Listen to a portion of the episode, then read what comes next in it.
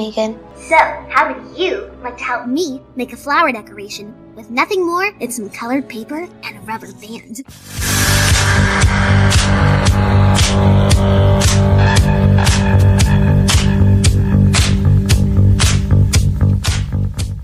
Welcome to this special three minute retrospective podcast review of the James Wan produced killer doll film, Megan. This is the part where you run. Listen in as Garrett, I have a new primary user now. Me. Matt, You've got to accentuate the positive. and Adam You don't want to play, huh?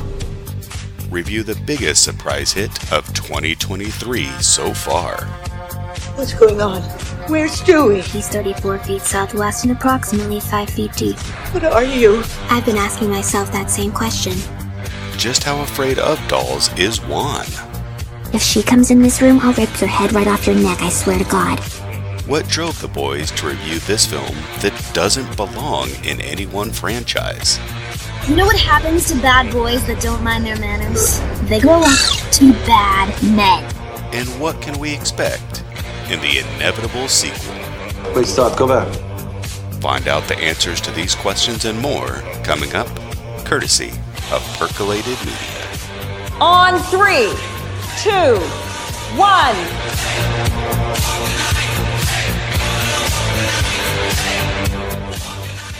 Megan, released January sixth, 2023. Budget on this was $12 million. Box office $176.6 million. And this is directed by Gerard Johnstone. Okay. Goudreau, for those who did not tune into our highly entertaining, especially if you like to hear Adam Bunch mad, set of Salem's Lot shows, at the very end of the last show, we answered the question, why are we doing a one-off of Megan? I'm going to throw it to you, sir. Why are we doing Megan? Well, the short answer is because the remake of Salem's Lot, the second remake, or the first theatrical remake, how about that, has yet to be released, and we needed a slot to fill. And to be honest, based on the Megan advertising, I was kind of hoping we could find a way to do this movie regardless as a Patreon review. I mean, look, we did the Black Phone, so we've sort of broken down the idea of exclusively doing retrospectives. We've shown that we can do some modern, quote unquote, stuff. So this came up, and all of us were on board. Nobody fought it, and here we are, four months after the movie came out. Four months after the movie came out, but again, I want to say, like I said on that Salem's Lot show, that there is a connection, and that is the common name associated with both these properties, and that is one James Wan. And yes, I say property with this because they have announced there will be a sequel. We'll talk about that at the end. Adam Bunch, if you were not doing this podcast, would you have ever watched this movie? Did you have any interest in this whatsoever? I did when I was seeing the marketing go on and what they'd done with it. I was like, man, that looks fun and goofy. And then once it came and it was available on streaming, I was like, okay, I'll get to it. And then when y'all decided, all right, we're doing this, I was like, okay, I'm going to go ahead and I guess get to it now. So it would have been an eventual thing, but I was in no rush to get to it after the second weekend in theaters. Once I missed that initial rush, I was like, eh, I'll get to it sooner or later. I cannot believe the amount of money this movie has made. It's made over $170 million. It has a 93% on Rotten Tomatoes. Wow. I mean, this is just one of those movies. It's released in January. It's not supposed to do this kind of thing, but my God, James Wan just seems to defy the odds. He does, although the box office does not surprise me because even though we're coming out of COVID, the one thing that has done well has been horror. It always does well because A, they're predominantly cheaper productions, and B, it's the genre that works best in a theatrical context. Even though this, look, this movie, we'll talk about it, it's not an outright horror movie. It sells itself as a horror comedy, so I don't think you can preach false advertising if you're someone who wanted a 100 minute balls to the wall horror movie you went in there about as ignorant as the people who made this doll to begin with.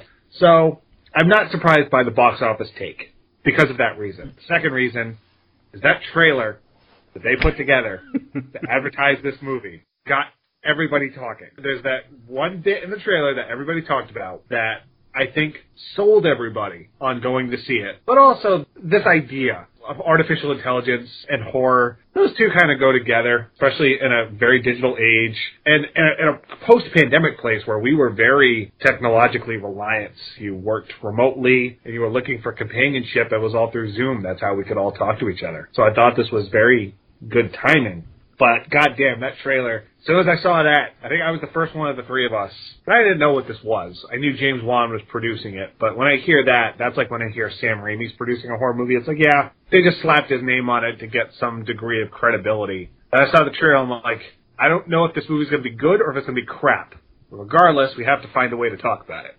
And I sent it to Garrett, and he was like, I 100% agree. And then Adam said, all right, if you guys are doing it, I guess I'll stick along because I don't have a choice. Here's the train of events that happened that convinced me to do it. All right. So one weekend, I think it was like maybe a week or so after it was out, my future in-laws got me a hundred dollar gift certificate to Cinemark theaters. I have Wednesdays and Thursdays off, meaning I have Tuesday nights off. I work graveyards, which means I start midnight. So I had been all caught up on my editing. I wanted to kind of get out of the house. And Jen showed zero interest in this. We always have date nights, and we looked at this, and I said, I kind of want to see that. And she's like, no. so she was at work. I was home, and I'm like, you know what? It's in theaters. I want to get myself up and I want to go to the theater. I went by myself and I saw this by myself. I came out of the theater and I sent a text to both these gentlemen and I said, we got to find a way to discuss this. Or something to the effect of, I have a lot to say about this movie. I hope we can do it one day.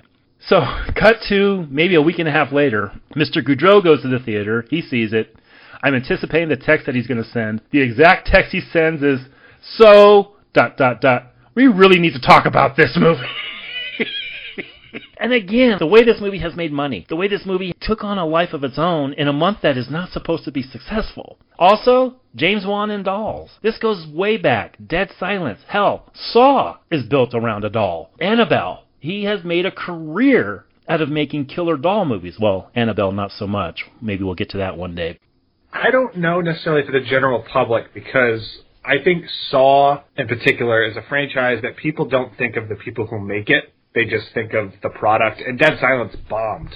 But I think for people who are in the know, so to speak, that idea, that through line, it's amazing that James Wan didn't put Killer Dolls in Fast and Furious when he did that. I, I, I kind of wish he did because that series has gone so far into absurdity that it would not have been out of the realm of possibility in that context. So hmm. I could see that, but also it's not like he directed this. His company produced it, and I had not heard of this director whatsoever. And I honestly didn't know this movie was a thing until that trailer dropped. And it's not like it was publicized. It's just the trailer dropped, and people on Twitter were sharing the hell out of it. And I watched it, and I saw that dance part, and I'm like, okay, I'm there in the theater. I, January be damned because we've had some good movies come out in January. Like the dog days of January being the dumping ground, I think we're largely past that. We've had enough outliers for it to be no longer a 100% pattern. Speaking of this director, I have seen one other work by this director. It was a movie called Housebound that was from 2014. Very interesting, very darkly funny film from New Zealand. And I believe that's what Wan saw in order to get him on this because he really doesn't have much else to his resume. So, question before we get into the plot of this, Adam, you first, sir. Which version did you watch? I watched the unrated version at home on Peacock because if I was gonna sit to do it, I wasn't gonna do it twice. So I was like, if I'm gonna watch it, let me go and watch the unrated version. Knowing that y'all had seen it in theaters, I didn't know if you were gonna watch it again at home, so I figured at least one of us should go that route. Goudreau? I saw it in the theater, and that's it. I have not seen the unrated cut. You have not seen the unrated cut. Okay, so we're both going to be relying on Adam then, because I also did not watch the unrated cut for this. I actually watched the theatrical as well. I took notes on that one, and I was kind of thinking that one or both of you guys would watch that unrated cut. All right, are you boys ready? Uh, uh. what a plot we have here. So we start off with a commercial for the product called Perpetual Pets. And let me tell you, I started watching this for this podcast in the morning when Jen was getting ready for work. This commercial completely threw her off. she was like, what the fuck are you watching? She's but, not the only one. but I love when movies start off like this. It puts you on edge in the beginning here. Like, you don't know what the hell to expect. I have to be honest. A lot of this movie and my perception of it was informed by so much of it reminded me of the Child's Play remake that we saw. Mm, Right down to this opening where they're advertising a product. yeah. It's very similar, but I love how this took me back. This movie felt very 90s in a lot of ways. Specifically, these are basically Furbies, Yes. which were Yep. a huge trend when, when I was growing up of these little robotic toys. I swear to God, I thought they were sentient beings because they would open their eyes and they could talk a little bit, but everybody had one, myself included. Yeah, I know, big shock, everybody, go fuck yourselves. But it took me back to that toy that everybody was obsessed with, which nowadays we don't really have that. The toy market has shifted almost entirely to things like video games and other forms of children's entertainment. So Adam, what about you, sir? You coming in cold? What What are you thinking when you see this thing start this movie off? Child's Play is exactly what I thought of. I thought it was a kind of a good way to start it off, a little innovative that way. It's almost a joke, and I mean, it is a joke. The Family Guy spoofs it over just how many production company intros you get before a movie. But to start it with something that just seems like it's going to be a freaking commercial while I'm waiting for Nicole Kidman to thank me for coming to a movie theater. It's just like, okay, you know what? That's fun. It's a little lighthearted. I'm I'm I'm good with it. For a movie that was supposed to, I believe this was just supposed to be streaming until it caught fire, and then they were like, let's throw it in the theater. I thought it was an innovative way to at least say, hey, we're going to have fun and do something different. I'm glad you mentioned the logos because one of my notes here is all the effing logos. I'm glad I was in the theater by myself because I threw my hands up like Larry David and Curb Your Enthusiasm. I was like, really? We're still doing this? yeah. Speaking of Family Guy, this grinds my gears to no end. We cut to a family driving on a snowy mountain, the couple in a car on their way to a ski trip, and they're little rickety as the perpetual pet says, Away we go! And as they keep going forward, they hit a snow truck. Pretty crazy beginning here. This is startling. Did, didn't expect this whatsoever. I had seen the trailer, I don't know, once or twice, and then whatever TV spots they showed. So I knew that there was a girl going to live with what I presumed was an aunt or older sister, but I didn't think that I would see, for like the third time in the last five years, a movie opening with a car crash killing the parents. Yeah. You know, I saw this in the first Shazam. I saw this in was it Dark Phoenix? There was something else Yep. too. And I'm, and I'm like, oh my god, I am tired of seeing fucking car crash the orphan a child. Yeah, th- this was not what I was expecting because it's amazing how this trailer both shows you everything. It shows you nothing as far as Mm-hmm. the, co- the context. I think it's one of the best trailers we've had as far as getting people into a theater, but also, like I said, it shows you all the big scenes, but it doesn't tell you, okay, how does she wind up living with her? Because I thought this was them just driving to drop her off, or Mm-hmm. it was some other family. For them to just openly be killed in a car accident was kind of shocking because nobody dies in the car accident for Shazam somehow. Dark Phoenix, the parents die because it's in the comic. Dark Phoenix is exactly what I thought of, and I'm the only person who has said that since 2019. because you got a dark-haired girl in the back who's borderline got red hair, and her parents are killed. I thought the twist was going to be that the toy caused the car accident. Yeah, I thought that too. Mm. And I kind of wish that happened because it, it would have been all the more insane. I thought it was going to be that these perpetual pets, this was setting up that they'd be recalled because lawsuits were going to be filed and those kinds of mm-hmm. things. We cut to a toy factory as there is an amazing car set that I would have killed to have had as a kid. And we see the sister of the woman from the beginning struggling to find her way within the company, but she has an android hanging by wires. She puts skin on it, gives tests that make confused look demented, and they are then visited by their boss David, who's upset that Gemma is not working on the new pets model, but a new human model.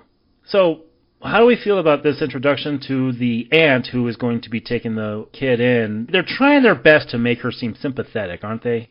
It's weird because we don't get a lot of her life other than Mhm. just clearly she's a workaholic without a girlfriend or boyfriend or husband or wife. None of that. She's just connected to her work. She's got very few, if any, friends. It's amazing how much we don't get of her other than she's smart enough and a genius enough to work for this company, but not strong enough to stand up to the archetypical dude bros we're going to get running this company for the next hour and a half, hmm.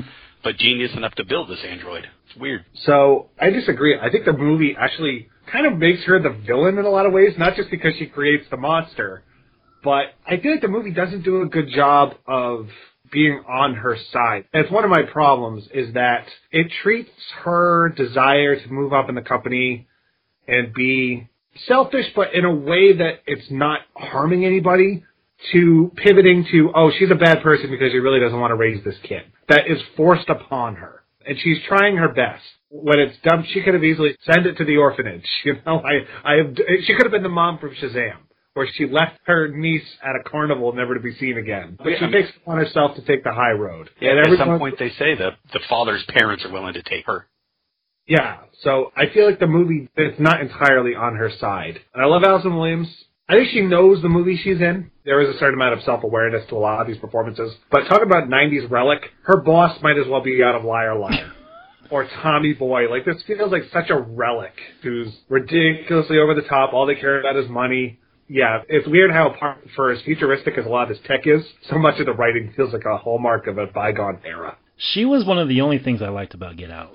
Of course, you side with the crazy racist girlfriend. She kept that movie grounded for me. But I find her to be sympathetic in the way that, as you said, Matt, she has been forced to look after this kid. And I think they're trying to see, okay, how can she do her work while at the same time watching her? Because both of them don't want to be in this situation, obviously. The kid's traumatized because her parents are dead and she was just in a massive car accident. I think they could have played that up a little bit more. But it's interesting take that you have though that she's the villain because that's two different sides that I can definitely agree with. So the Perpetual Pets model is getting ripped off, so they need to go simpler. Gemma says that the new way to keep ahead is to make more advanced models, i.e. the Megan model that she's working on. But the model malfunctions as she tests it and blows up right in front of them. Not a good look. How do we feel about how we're starting off here, boys? This is the Megan that we've been seeing in the ads and things, and then it just blows up right in front of everybody. I wasn't surprised that we'd see like an evolution of the doll of the android, but for Dude Bro Boss to like want to suddenly scrap the whole thing, they get the tightest, smallest bit of something that would work, and they would push that to the nth degree. So just deciding that seeing something that kind of worked until it didn't, they're going to scrap it. I don't know. The I feel like I'm watching The Net. Sandra Bullock. That's what I feel like the writing is in this movie. I feel like it's just 25, 30 years behind where we are today. And by the way, Megan stands for Model 3 Generative Android. I'm with Adam that this movie is written by people who don't understand how deadlines work and corporate quarterly timelines. It's, it's, it's kind of hilarious, but I also think the movie. This is one of the things that frustrated me is that there's a lot of setup before Mhm. Megan is even introduced. Yeah. And in a movie that's not taking itself very seriously, I view that as a problem because is it really that consequential how Megan is created? And people are coming to see the doll. Does anyone really care about this? I certainly care about the sister, or the, yeah, the sister and her niece. You have to establish that dynamic. But as far as the corporate stuff, all you have to say is just, she's been working on a project. And that's it. You know, I did it to make her feel better. Well, as if the comparisons weren't enough. I think if you had gone that route, you'd have gotten even more comparisons to Chucky. Because don't forget, in that first movie, we get introduced to that doll without knowing where the hell it comes from, just that it's popular. Yeah, and I, I remember like outside of the Aubrey Plaza seeing it on the TV. Is there a reason she got it for Andy in the remake? Dude, oh, I haven't watched that movie since we watched it for that podcast. I couldn't tell you. So we cut to Gemma signing protective custody papers for her sister's daughter, who was in a bad place both physically and mentally after the accident. And we- in, her, in her performance. Wow, really? Yeah, Not a fan of this girl, huh? I hated this character. Wow. I was with her up to a point. Then Megan implants her with like a, a mind control worm, and she be, just becomes immensely unlikable after a certain point. And her acting, especially when she has to yell later on, it feels so inauthentic. And I looked up her sister because her sister is also an actress. She was the sister in the Black Phone. Oh, yeah. Oh. And if you watch that performance, I guess only one parent must have passed down the good acting genes. Let the Yeah, record be shown. the hell shown. out of that performance. Yeah. Let the record be shown that Matt is the one who's putting down the kid in this. I didn't think she was that bad. Oh, stay tuned because yes, I'm gonna. Oh boy. You know All what? right. now, I'll say it now. You know the difference between the score to Jaws and this actress? The score to Jaws at least can play two notes. This actress has one, and it's annoying. How long And have you- she, she, she's a girl. I hope she does better. It's just I don't like what they have her do in this. I feel like I'm watching Samara from The Ring for 90 minutes. There's just not enough. info. well, it makes sense that you compared it to Samara because her acting style is very black and white. Oy vey. We see the neighbor has an uncontrollable dog running around and putting chemicals all over, including Gem- Gemma's driveway. Hmm, I wonder how this is going to end. And again, the movie treats it like Gemma is the villain. I know. is totally in the right, pissed off. Uh huh, absolutely. Katie is looking around at the collectibles, not toys, in Gemma's house, and not putting glasses on coasters. Adam, I thought of you, dude. I thought of you with this. this is the moment that Laura walks in the room and goes, "You feel seen here, don't you?" It's like, Shut up. They're not rocks, Marie. They're minerals. Gemma said that she is going to do everything she can to make her house seem like home, but Gemma feels weird reading a downloaded on her phone story to this kid. So we've established that both in her home life and professional life, this Gemma character is reliant on technology, and that becomes important as this film goes on. And Matt, you are trying to argue that that makes her the villain. Yeah, it does. But I do appreciate that the movie is a, is illustrating that this is difficult for anyone to take on. Like it, this is not a, a Hollywood sanitized. Oh, they get along, and she becomes Mrs. Doubt. Like she doesn't become Mrs. Doubtfire, where she knows how to do everything. It's awkward. You know, they're of different generations. She's self-absorbed in her work. I see the through line that she cannot connect with her, and I wish they focused on that more as opposed to, oh, you're a bad person because you're not capable of taking care of this child. Yeah, she's not. She gives it her all as far as effort goes. They did everything except tell us that she was barren and, and falls in love and has a daughter of her own by the end of this film. Gemma calls her friend to vent a bit, including the fact that she spent $100,000 of company funds on a product that her boss didn't even pay for. They get a visit from a caseworker who is very weird about Katie still being in her pajamas, and Gemma all of a sudden feels okay with having her play with her collectibles right in front of this hmm. person who's going to determine whether or not she's able to live with her or not. This is just one big awkward scene. Yeah, this is very awkward, but also you think that caseworker would be more than understanding given it's not a whole lot of time since the car accident. A- At what point do you say, okay, there is a certain amount of grieving time, but I think that process, especially for a young girl, would be considerably longer than if she was like a teenager. I agree with that. Well, especially realizing that she lost her sister. Mm-hmm. Yeah, the girl lost her mom, but she's mourning too. It's just, yeah, I don't know. Everything when it comes to the social worker is it seems shoved in there out of place. Oh, this is basically speaking of Mrs. Doubtfire. She's the the caseworker that keeps going to Robin Williams' house. Reputable. Again, this movie feels very 90s. Speaking of which, this movie could be a fucking remake of Wes Craven's Deadly Friend. Oh God, I want to do that movie so bad. Oh my God, don't get me started on that one. You want to watch that movie? Everybody just look for one scene and one scene only. Type in Deadly Friend basketball, Yes, yes. Uh, which is gorier than anything you see in this movie.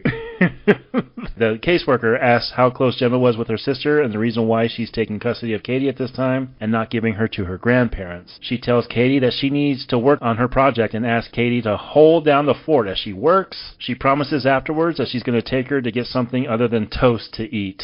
But before they know it, it's dark and Katie ends up drawing a picture. We're then introduced to Bruce.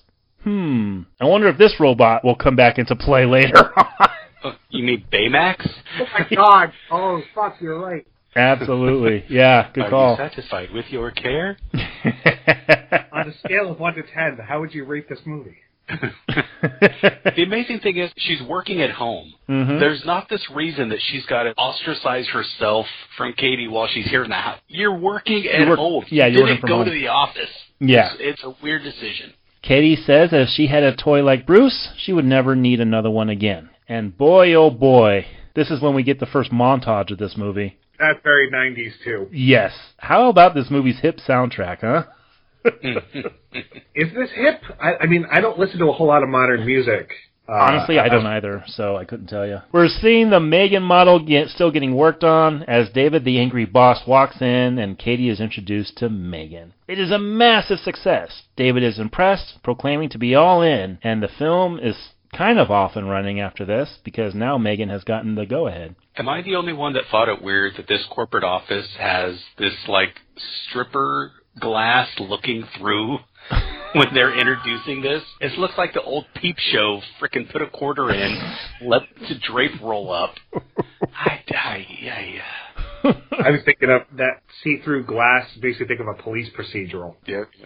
You know what else I thought of, Matt? We see the Terminator POV effects here too. Yeah, we do. Yeah, we do. Flash Predator vision with threat, not a threat. This is the moment, as David proclaims, they kick Hasbro in the dick. Boy, some of the dialogue in this. Wow. I, Yeah. You know, and I'll say this is when, and I'm assuming it's got to be only on the unrated because the version you saw was PG-13. Every time the boss speaks, what's his name, David? Mhm. I think every time that he says shit or bitch in the unrated, he just says fuck before it. Every other word out of his mouth is fucking this, fucking that, fucking bro, fucking dude. It's yeah, So it becomes a Guy Ritchie movie. pretty much. we didn't get another little bit of a montage as Gemma goes over how Megan works.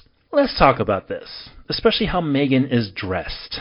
In this introduction, boys, how do we feel about Megan? I think it's done up enough that it's kind of creepy, kind of eerie. She's stuff like it would be Wednesday Addams as a killer doll. Oh, that's a good call. I like the combination of effects here because they actually got a, a little girl to actually do these movements and things that this doll does, but they also have this CGI look on her that is really, really creepy. And this dress that they have on her, the, the way they have her dressed, it has that, that, that, that scary, and I know this is a Wan contribution. This is that 1960s, 50s mm-hmm. prim and proper girl look. Yeah, I like the combination of things that they use. You know, it's a 12 year old girl physically playing her, juxtaposed with, you know, I thought Amanda Seyfried was the stand in with how big those eyes are. Yeah.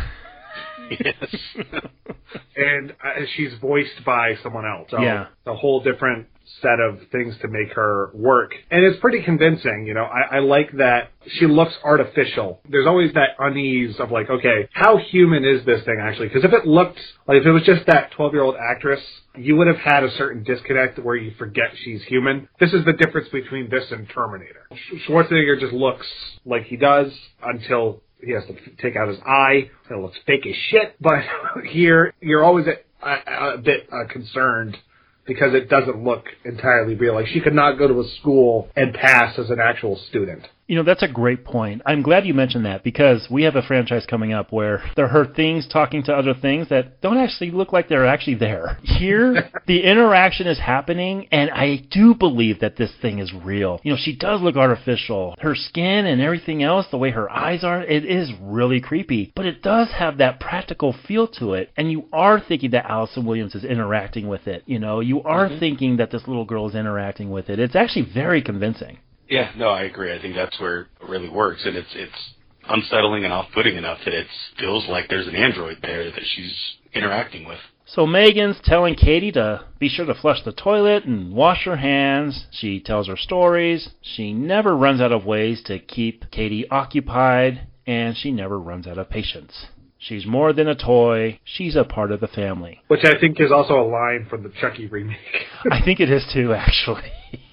Tess is the dissenter, asking why people would want Megan to do all that, somebody who replaces parents instead of helping them. Megan, who was supposedly turned off, then asks how Katie's parents died. So this is the first sign that this is a little weird here. You know what? Matt, the more I go over this plot, the more I'm very convinced of what you're saying. Because she's being asked by this person at work, why would people want these robots to replace parents. Megan constantly watches Katie as she plays, even keeping an eye on a butterfly that appears on the window. This was kind of a cool scene because she's actually kind of distracted a little bit by this little butterfly. Mm-hmm. I thought she was going to activate instant kill mode and shoot it with a wing.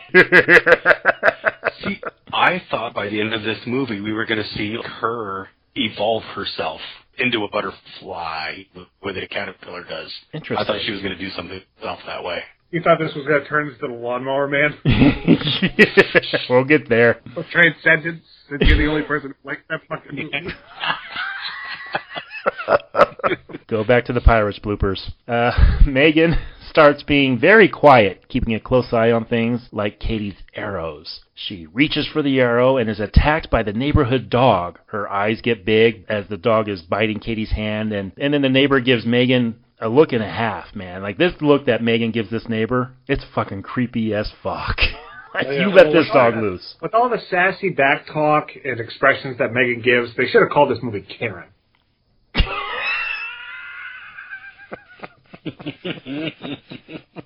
The cops can't do anything about it, and their only advice is to fix the hole in the fence. And by the way, I've had neighbors like this. Not to the extreme that this lady is, but when they're stubborn like this, they're a bitch to deal with. In my case, and Adam remembers this, it was a tree that was growing in their yard that was getting leaves in our backyard swimming pool, and in essence, Oh ending up ruining the pool. But this neighbor, like, this is to the extreme, right? This is what horror films do. This is why I do think, you know, I've heard it said this is a science fiction film. No, it's a horror film. This is what kind of makes it a horror film because we do have these extreme characters, these caricatures. Oh yeah, but it's also they're so broad that it's also a horror comedy. Mm-hmm. Like I don't think it's ever not one thing over the other. I think they walk the line pretty close. We're seeing Dewey, the dog, being called by who he thinks is his owner, but is actually Megan. And the dog is pulled through the hole in the fence. Adam, does that unrated cut show anything other than this dog being pulled through the fence? Please say no. Nope. No, you don't actually see the dog get killed or anything like that. No. Okay. The next morning, she cannot find her dog, and Katie is feeling better than yesterday, and Megan won't stop with the facts. Like, she's just laying the facts on. Gemma has a huge demonstration today, and Katie proclaims that she will be alright for it. We cut to said demonstration as David introduces a doll, and Katie just loses it in the room, and Megan comforts her, which really wins the room over. This was interesting. Uh, I thought the big thing was going to be that she sabotages this and it goes haywire. Not that it would win everybody over, because that's where I thought this movie was going. That Megan, in her quest, is now going to ruin Gemma's life completely.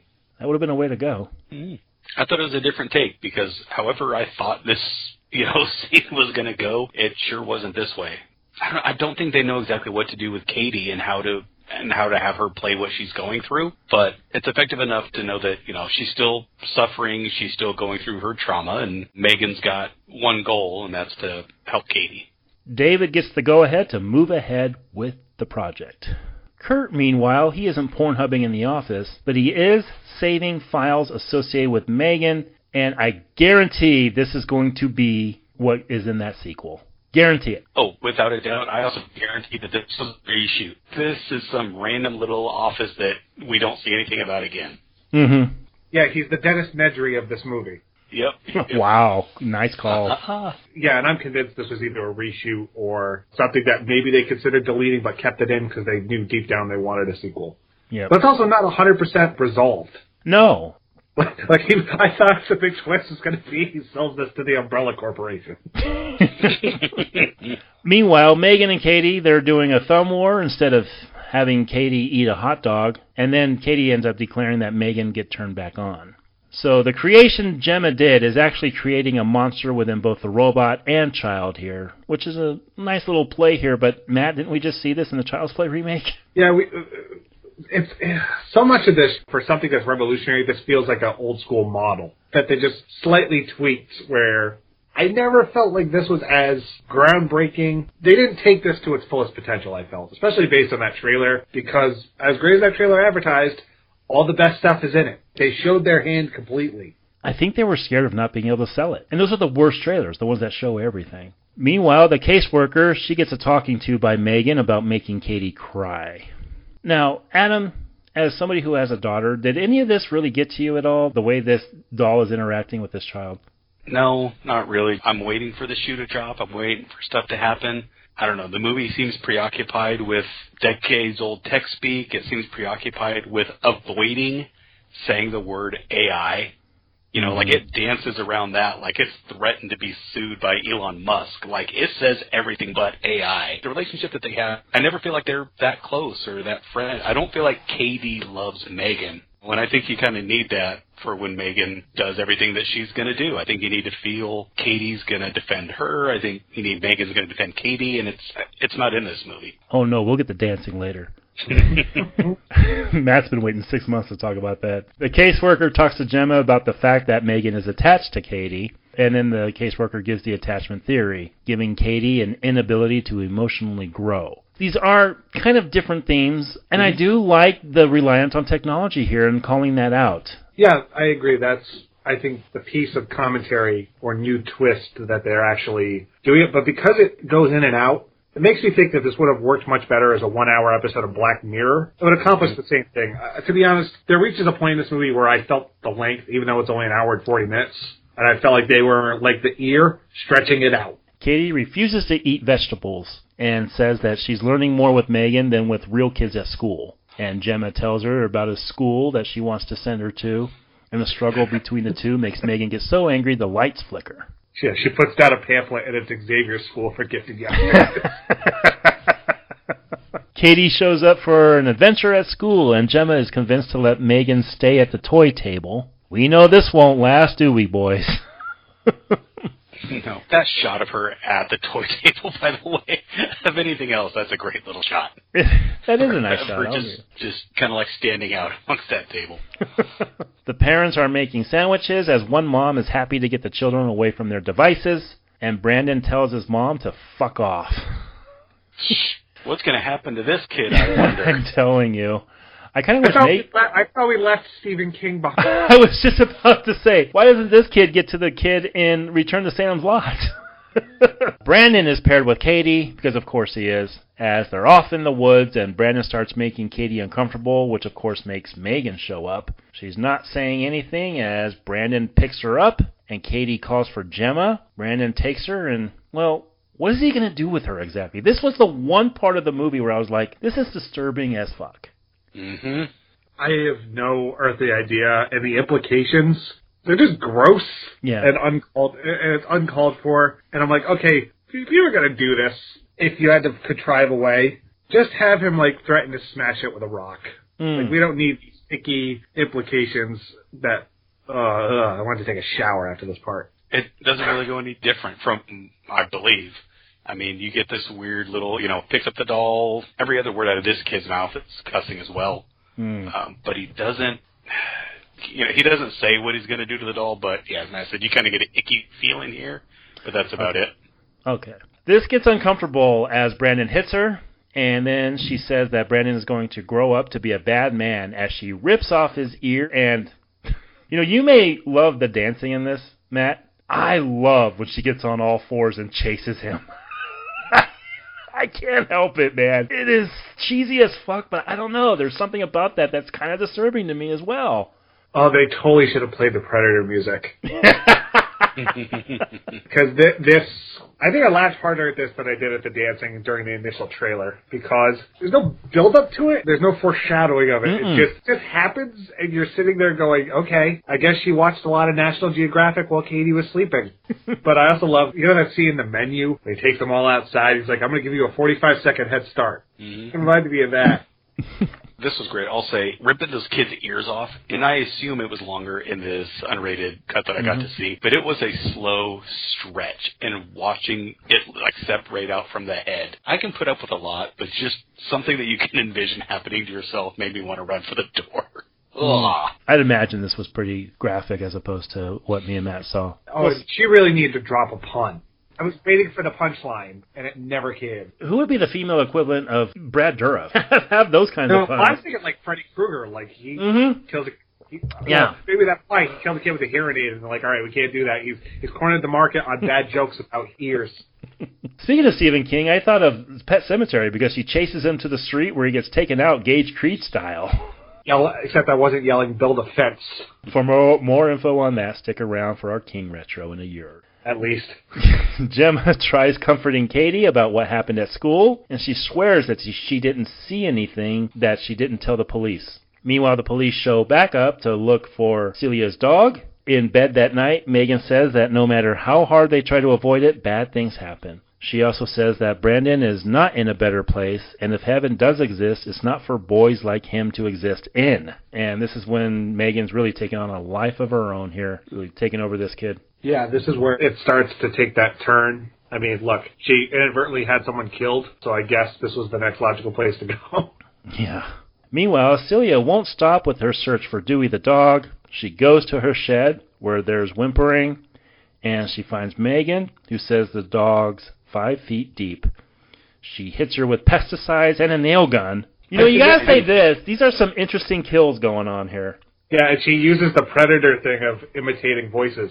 Yeah. Uh-huh. yeah. Great call. Yeah. This right here made me think because I think they've done a decent job of staying away from it for the most part. But using these kind of tools in a shed, something like this, made me think of Child's Play. This kind of th- death right here. We then cut to the next day as Celia is wheeled away and Gemma is getting questioned by a detective who says at yesterday's scene they had found the boy's ear completely ripped off. Gemma starts researching Megan's files, where she finds videos that would have vindicated Megan as perpetrator of the crimes, but they are completely corrupted. Oh, Skynet has become self-aware. Megan shows up to Gemma's work study and won't turn off as she asks what's wrong. She says that she hopes she didn't do anything, as if she did, they'd both be in a lot of trouble. So Megan's playing the cards here. Gemma puts Megan in a truck to make sure that she's okay, and Katie is going nuts without Megan at her side. And this is, Matt, this is what you're talking about when this kid just can't act. Yeah, and also this is where I'm no longer on her side whatsoever. Mm-hmm. Her or Gemma's? Yeah, it's at this point where I start to, I sort of lose a grasp on anything to care about because now the movie just shifts into building up to the third act unveiling, which I think watching a football game has a bigger body count than this. You know, because at least the the Child's Play remake shit goes haywire in Oh, that yeah. toy store at the end. Mm-hmm. People are getting killed by like flying planes. It's Mhm. it's kind of crazy. This feels so it's like they ran out of money. Yeah, I got that feeling too. Gemma debates with her workmates that Megan's ability to recalibrate with all the kids' sensibilities has caused her to lash out against all threats to her, as Katie's protests continue with Lydia, the caseworker. We then cut to a report on Megan's upcoming launch, and this is very deliberate, huh? we see Katie talk about how her mom's death led her to live with Gemma, and that's what led her to Megan which when she looks at her, it's like she's the only thing that matters. So they're really hitting this really hard here. Katie punches Gemma in protest, and she says that she goes crazy without Megan, and she wants her to let Katie see her. Gemma says she made a promise to her mom that she wouldn't let anything happen to Katie and asked to go home, but of course, there's the launch to think about. This whole launch, would there really be this much press around the launch of a toy? Uh, you know what? I think what they should have done on something like this is do it at an expo. Yeah, do good some call. do Yeah. some cinematic E3 or con or something like that. I think that would have been a good way to do it. uh, You know, some unveil. I mean, we're even at. I mean, we're at like generic tech city area. Feels like we're kind of maybe outside Seattle or something like that. It's hard to tell. You know, everything's very gray. There's no specifics given for anything in this film. But I think you could have done it that way, even if it was a major expo at a company. You know, for a launch. Something like Apple has done over the years. Well, that's what they should have done is unveiled this at I don't know, an Apple shareholders meeting or something of something of that equivalent. hmm Gemma tells Tess that she's taking Katie home, and she tells Tess to keep Megan from being launched. We cut to Tess stringing up Megan, and we see that Megan is actually locking them out of her system. So she's playing the system here. Kurt goes and tries unhooking Megan from the system as she wakes up and hangs him. She leaves the lab to be blown up as she walks out. David tries calling Gemma. Here we go. All right, Matt. And then is approached by a twerking Megan, complete with a sword, and she chases him to the elevator and kills him, and then calls Kurt out on how he's stealing company secrets before killing him as well. All right, Matt, This was vicious and bloody. Was it? Yeah. The, yeah, the killing of him. I mean, he's cussing the whole time, but it, there's a lot of blood being strewn about here in the cut I saw. All right, Goudreau, you're seeing the scene from the trailer, the the moment of truth here. What are you thinking when you're finally seeing how this is integrated into the film? It delivers, but it's also as out of place as her running on all fours in the woods. Never seen her have a propensity for music, let alone listening to it. So, you know, and again, it wasn't all that surprising because I saw it in the trailer, but it plays not as straight as it does in the trailer, which is to say not very much. The elevator opens, and this pretty much ruins the launch.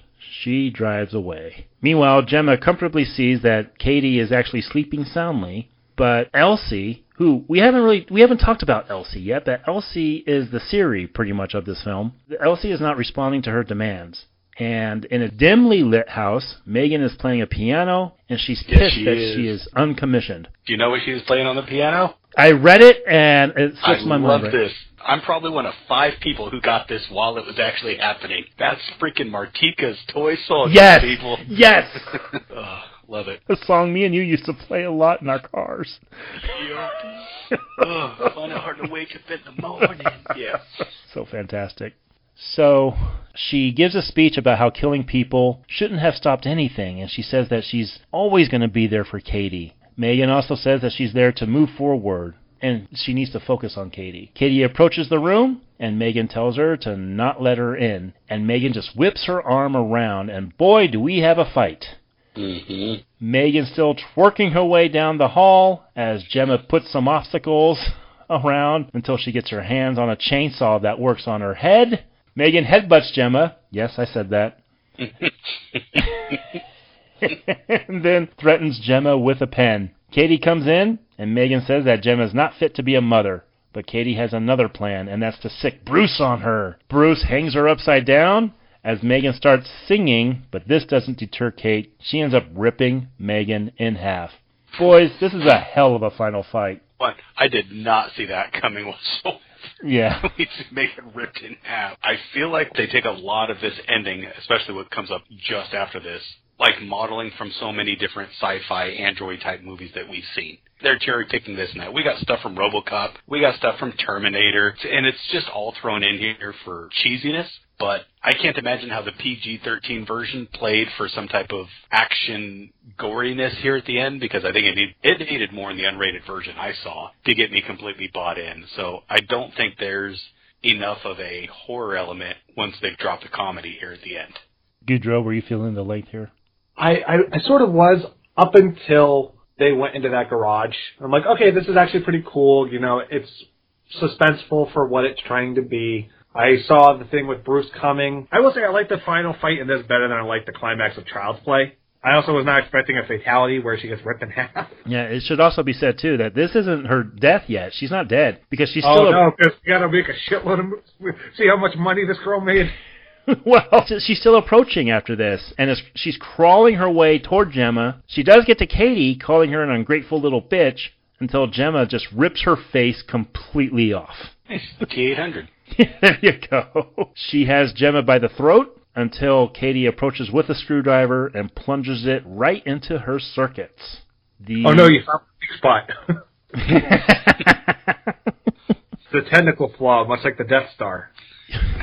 oh, jeez. That's next month. The cops show up with Kurt, so no, he didn't die. As Elsie finally wakes up, which, again, I think this is another reshot thing all set for a sequel.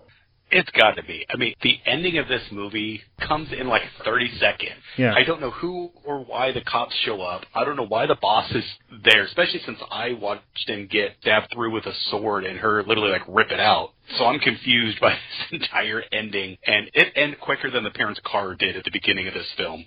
This thing screeches to a crash. But it's an interesting thing where, and they could go places with this, where it could be Megan who's plugging into Elsie here, which I think could actually be kind of cool if they went with that. Oh, that's, I think that's exactly what it is. Oh, yeah, that's exactly what they did. And that part I appreciate because, yeah, she's sending out her AI that they've avoided, but her robot consciousness into LC or Ellie, whatever it was. She's in the internet now. Mhm. So we know how that goes. You're really gonna get your sequel to the net. and Ghost in the Machine and Transcend. Okay. Uh, Matrix and Goudreau, what do you think about the final frames here? Oh, I knew this was coming as soon as she overtook Katie or uh whatever this Alexa knockoff is. Elsie. Uh, yeah, Elsie. I, I wasn't surprised in, in the slightest because I knew this was not going to be a one-off thing. I, I think this was added after the response to that trailer. I think a lot of stuff in this has been was added after the response to that trailer. Yeah, I think once they decided that they were going to take it from streaming to theaters, they threw probably double the production budget just to market this thing. And then you're absolutely going to go back film some stuff to make it a F word franchise. Scale of one to ten, boys. What do we feel about Megan? Uh, Adam, you go ahead and go, sir. It's weird. When this movie came out, when I saw the trailer, I was interested to go see it. I thought me and my daughter were going to go, and it ended up not happening. And the further that it went away from it, the less interested I got in seeing it. But I heard people rave about this movie. I mean, people seem to think that this thing was just fantastic and everything that it needed in horror comedy. And I gotta say, it didn't land there for me. Maybe it was because of expectations of hearing it, but I tried to be fairly low on that scale because it didn't drive me to go see it initially. I'm glad I saw it at home, but not paying for it generally makes me happier. Saw an unrated version. Generally that would make me happier for it. But when it comes down to it, there's just a lot of hit and misses in this movie. And yes, it's a silly horror, if you want to put it that way, comedy. There's barely any horror in it. It's fine. It's fun. If you're going to watch it, I would suggest getting a couple friends together, grabbing a pizza, grabbing some drinks, and laughing your way through this. But the writing is not only pedestrian, it's 1989 to 1992 pedestrian, and that's pretty bad. There's not a great performance in the entire film. You know, Allison Williams is fine, and that's about as good as it gets. The idea, it's been done, it's been done many times, but that doesn't mean it's bad. It just means it's nothing that we haven't seen before. It's an okay movie. I think you can do some really interesting and cool stuff when it comes to a sequel, and I will actually want to see a sequel out of this. I think the effect work was decent. I think the way that they made Megan look was pretty dang cool, and I'll give the actress that actually got a chance to play her, Amie Donald, did a decent job of making that eerie sci-fi android humanoid look come out. So props on that. But as a movie, I can't give this a good score. I can't give it a bad score because I think it depends on the mindset you're going to watch it in. So I'm going to go down the middle. I'm going to give it a five. You know, in the right mindset, you can have some fun with it. In the wrong mindset, I think you'll be put off quite a bit. But have some drinks, sit down with friends, don't watch it alone, and try to have some fun. Question before I go to Goudreau. Would you watch this with your daughter? Would you show this to her? I would. I absolutely would. I think for a preteen or teenager that wants to see this kind of schlocky comedy horror, I think this is a decent way to go. All right. Says a lot. Goudreau, what about you, sir? I can't believe how in lockstep I am with Adam because the five letters in Megan's name correspond to the five numerical score I'm going to give it. I think this is a movie that is undone by the hype surrounding it, and maybe partially that's on me for getting my expectations up based on that trailer. But as it stands for a movie that has an interesting technological component as far as bringing this thing to life, the writing is very two-dimensional. It's predictable, which is not always a bad thing, but I think here you offset that by going full absurdism, and I don't feel like they fully embrace that. It also stocks up on jump scares, and I do think the PG-13 hurts it, which I very rarely complain about, but here is one where I have to make that exception. What works here does work, but at the same time, there's never that, oh, holy shit scene that would make me recommend this if you have not seen the trailer. So, it is what it is. I was very disappointed, and I'm kind of baffled by the word of mouth. I'm like, yeah, it's fine, but do I think this is going to be something that really stands the test of time? Who knows? My guess would be no. I think a lot of that still has to do with people hyping up that trailer as much as they do. So, yeah, th- this to me was something that I think could have used one more model in the writing department to really pump this up and make it something on par with what it could have been. But as it is, it's okay. Didn't love it, didn't hate it. You know, it's a great rental. So I'm going to give it uh, like a 5 on 10 with the same qualifiers as Adam does. Watching it by yourself was probably the worst thing I could have done. I can't believe I'm only giving a score that's one point higher than both of you because I think I was about as negative as you guys were on it, honestly. I don't know. I shouldn't say negative. I think there are things about this movie that it tries to say. Look, this is a schlocky little PG 13 horror film. And it should be said that this was going to be an R rated film, but once that trailer came out, producers were like, let's get the teenagers in. And they cut it down to PG 13, and this is what we got.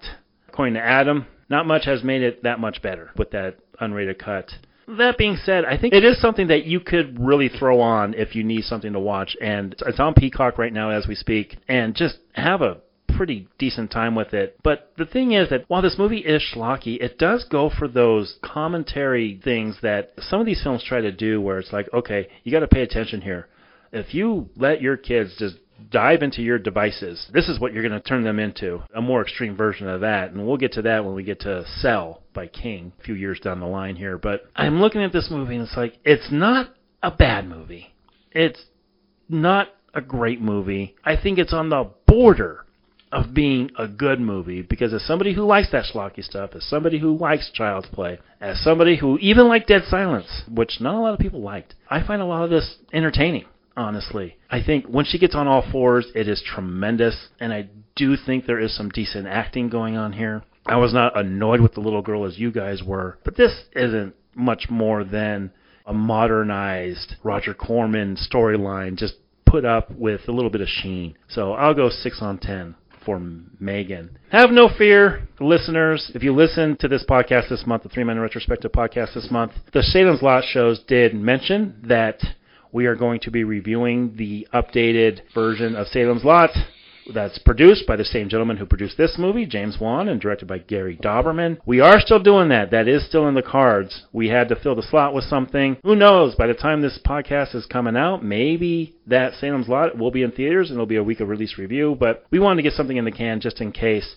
But Goudreau, I want you, sir, to reveal what our next retrospective will be. Because this is something that a lot of people have been asking about, including two of the people on this podcast. No, you're right. We've been asked about it for as long as we've been together. And after all these years, we're finally going to go ahead. James Wan's, so we're going to do the Saw movies. Yay!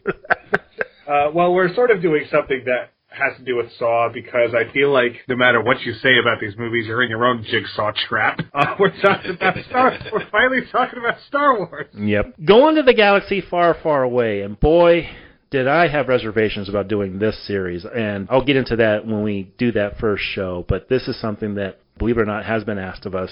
Uh, we all have history with this. I have a kind of a uh, a battered history with Star Wars where I got really sick of it a few years ago, which those stories I will get into when we do that first show, but this is definitely a series I am looking forward to diving into. Adam, how much are you looking forward to going into Star Wars, sir?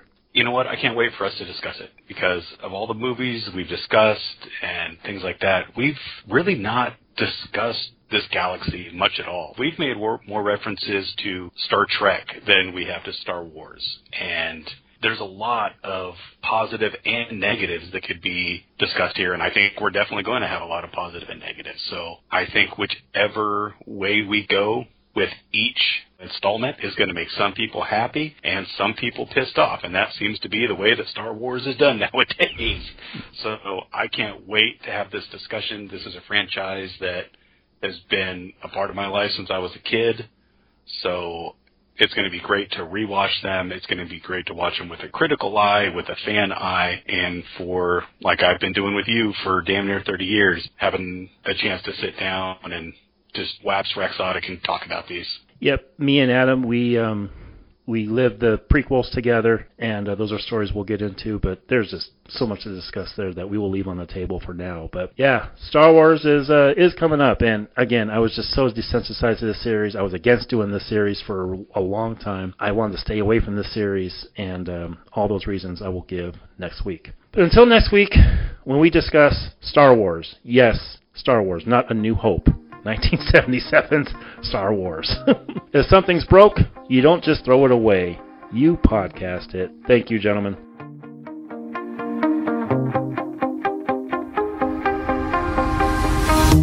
You shut it out, but I can't hear a word you say. So we need to talk about school. Can I bring Megan? Katie, you know that's not possible. Then I'm not going. Oh, come on, Katie. Hey, I'm sorry. Let's just talk about it. Hey, hey, hey. Let me go. Whoa. Hey, what's going on? Hey, Katie. Go. What are you doing? Stop it. Katie, calm down. Let her go.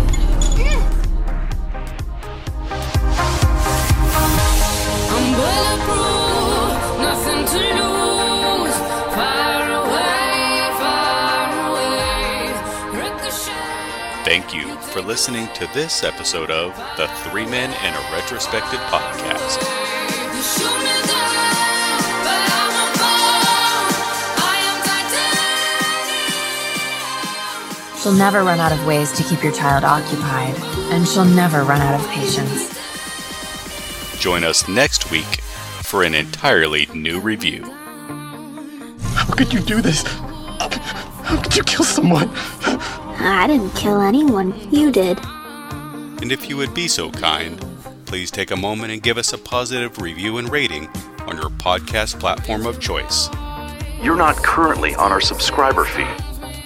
It truly helps others find and discover our podcasts.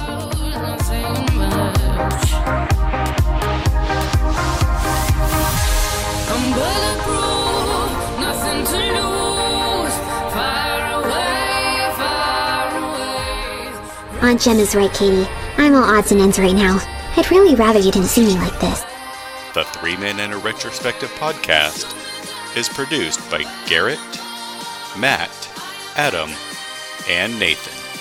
When Megan is revealed, it's really important that we get big reactions. Edited by Garrett.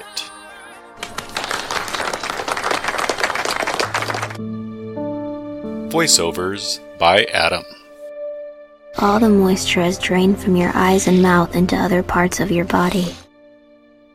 The Three Men and a Retrospective podcast is for review and discussion, and all clips, music, and audio cues are used as such. Is that so?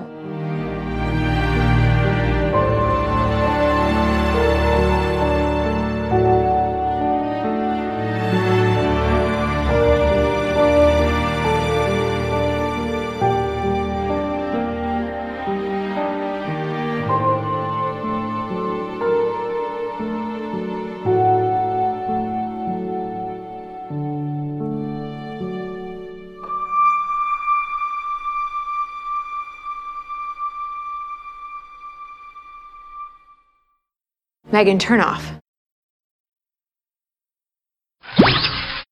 All right, speaking of great lies, Matt's back on the line. Uh, Women, huh? Women, right, Matt?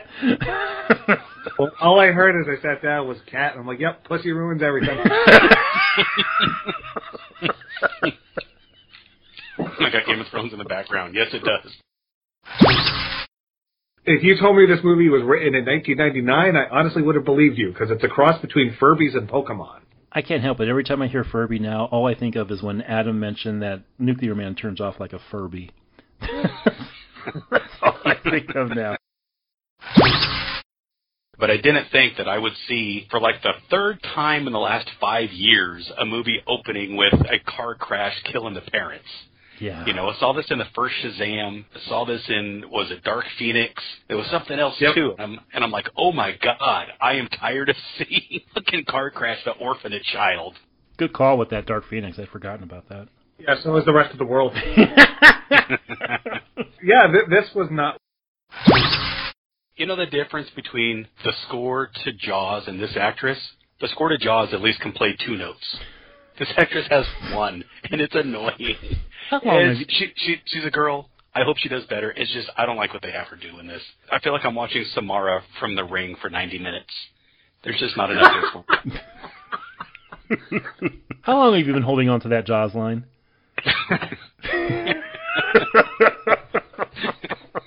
I got one for each of you there. Happy man. Thanks everybody. I'm out. How about this movie's hip soundtrack, huh? Is this hip? I, I mean, I don't listen to a whole lot of modern music. Uh, Honestly, I don't either, so I couldn't tell you. I think somebody here has a daughter, so maybe he could let us in. Okay. Uh, we're, we're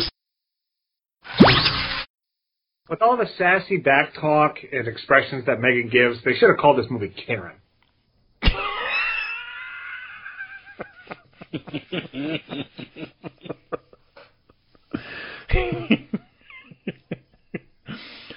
oh, that one broke me. Um, Stop, stop, stop.